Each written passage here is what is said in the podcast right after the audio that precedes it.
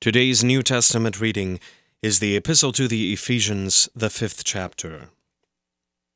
Look carefully then how you walk, not as unwise, but as wise, making the best use of the time, because the days are evil. Therefore do not be foolish, but understand what the will of the Lord is. And do not get drunk with wine, for that is debauchery but be filled with the Spirit, addressing one another in psalms and hymns and spiritual songs, singing and making melody to the Lord with your heart, giving thanks always and for everything to God the Father, in the name of our Lord Jesus Christ, submitting to one another out of reverence for Christ. Wives, submit to your own husbands as to the Lord.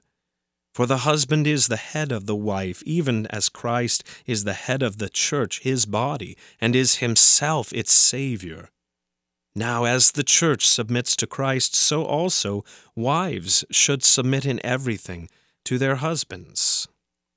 Husbands, love your wives, as Christ loved the church and gave himself up for her that he might sanctify her, having cleansed her by the washing of water with the word, so that he might present the church to himself in splendor, without spot or wrinkle or any such thing, that she might be holy and without blemish.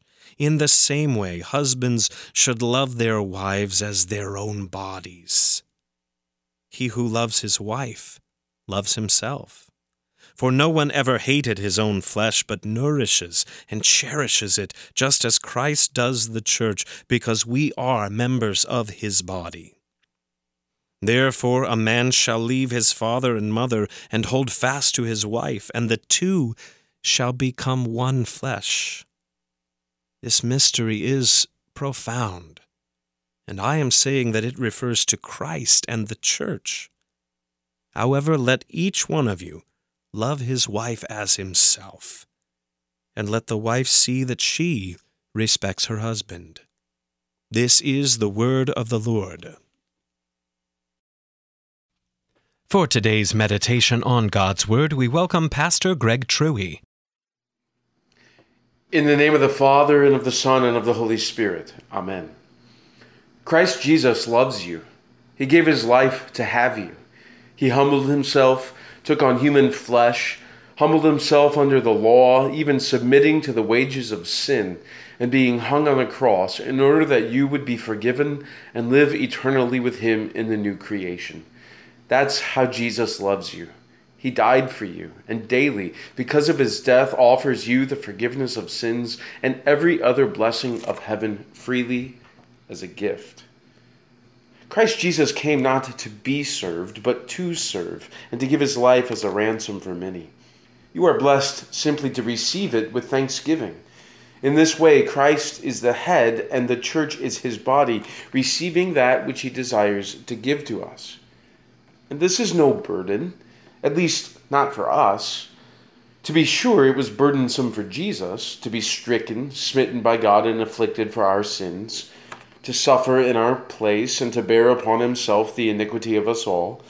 But it is no burden for us to simply be given forgiveness freely for his sake, and to be loved perfectly and without measure, and to receive every spiritual blessing in the heavenly places, and to receive this all freely on account of Christ. His is the burden, ours is the blessing. For it is no burden to have the Spirit shower upon us the love of God in Christ Jesus what a wondrous blessing it is to be the church, the beloved bride of Christ.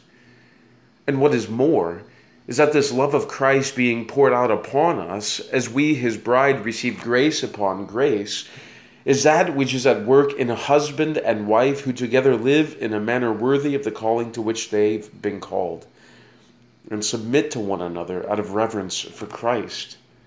In fact, apart from Christ's love for the church having been revealed to us, we would not know what it means to be a husband, nor would we have the joy of a wife who is blessed to receive the love of a husband.